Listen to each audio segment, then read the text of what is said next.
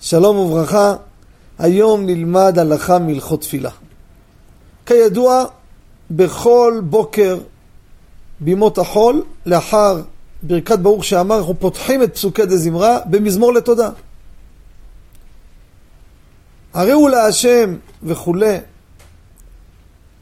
כתוב בשולחן ערוך הלכה פסוקה, שיש לומר את המזמור הזה בנגינה. שולחן ערוך. וכל האחרונים כותבים את ההלכה הזו. צריך לומר אותו בנגינה. לא בשבת, בשבת אין את המזמור הזה בכלל. ביום חול. למה? צריך לשבח לקדוש ברוך הוא בשמחה ונגינה, וגם הוא תחילת פסוקי דה זמרה, שזה לפני התפילה.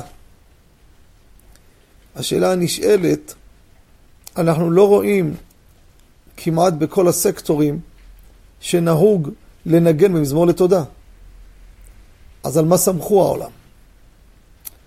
לאחר העיון בסייעתא דשמיא, נראה שיש מישהו מהפוסקים שלמד שנגינה זה לאו דווקא נגינה.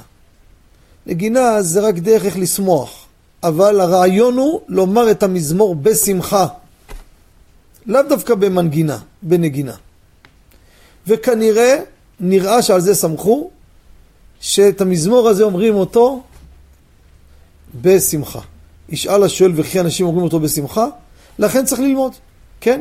לומר מזמור לתודה, צריך האדם לומר אותו לפחות, אם לא בנגינה, לפחות לומר אותו בשמחה.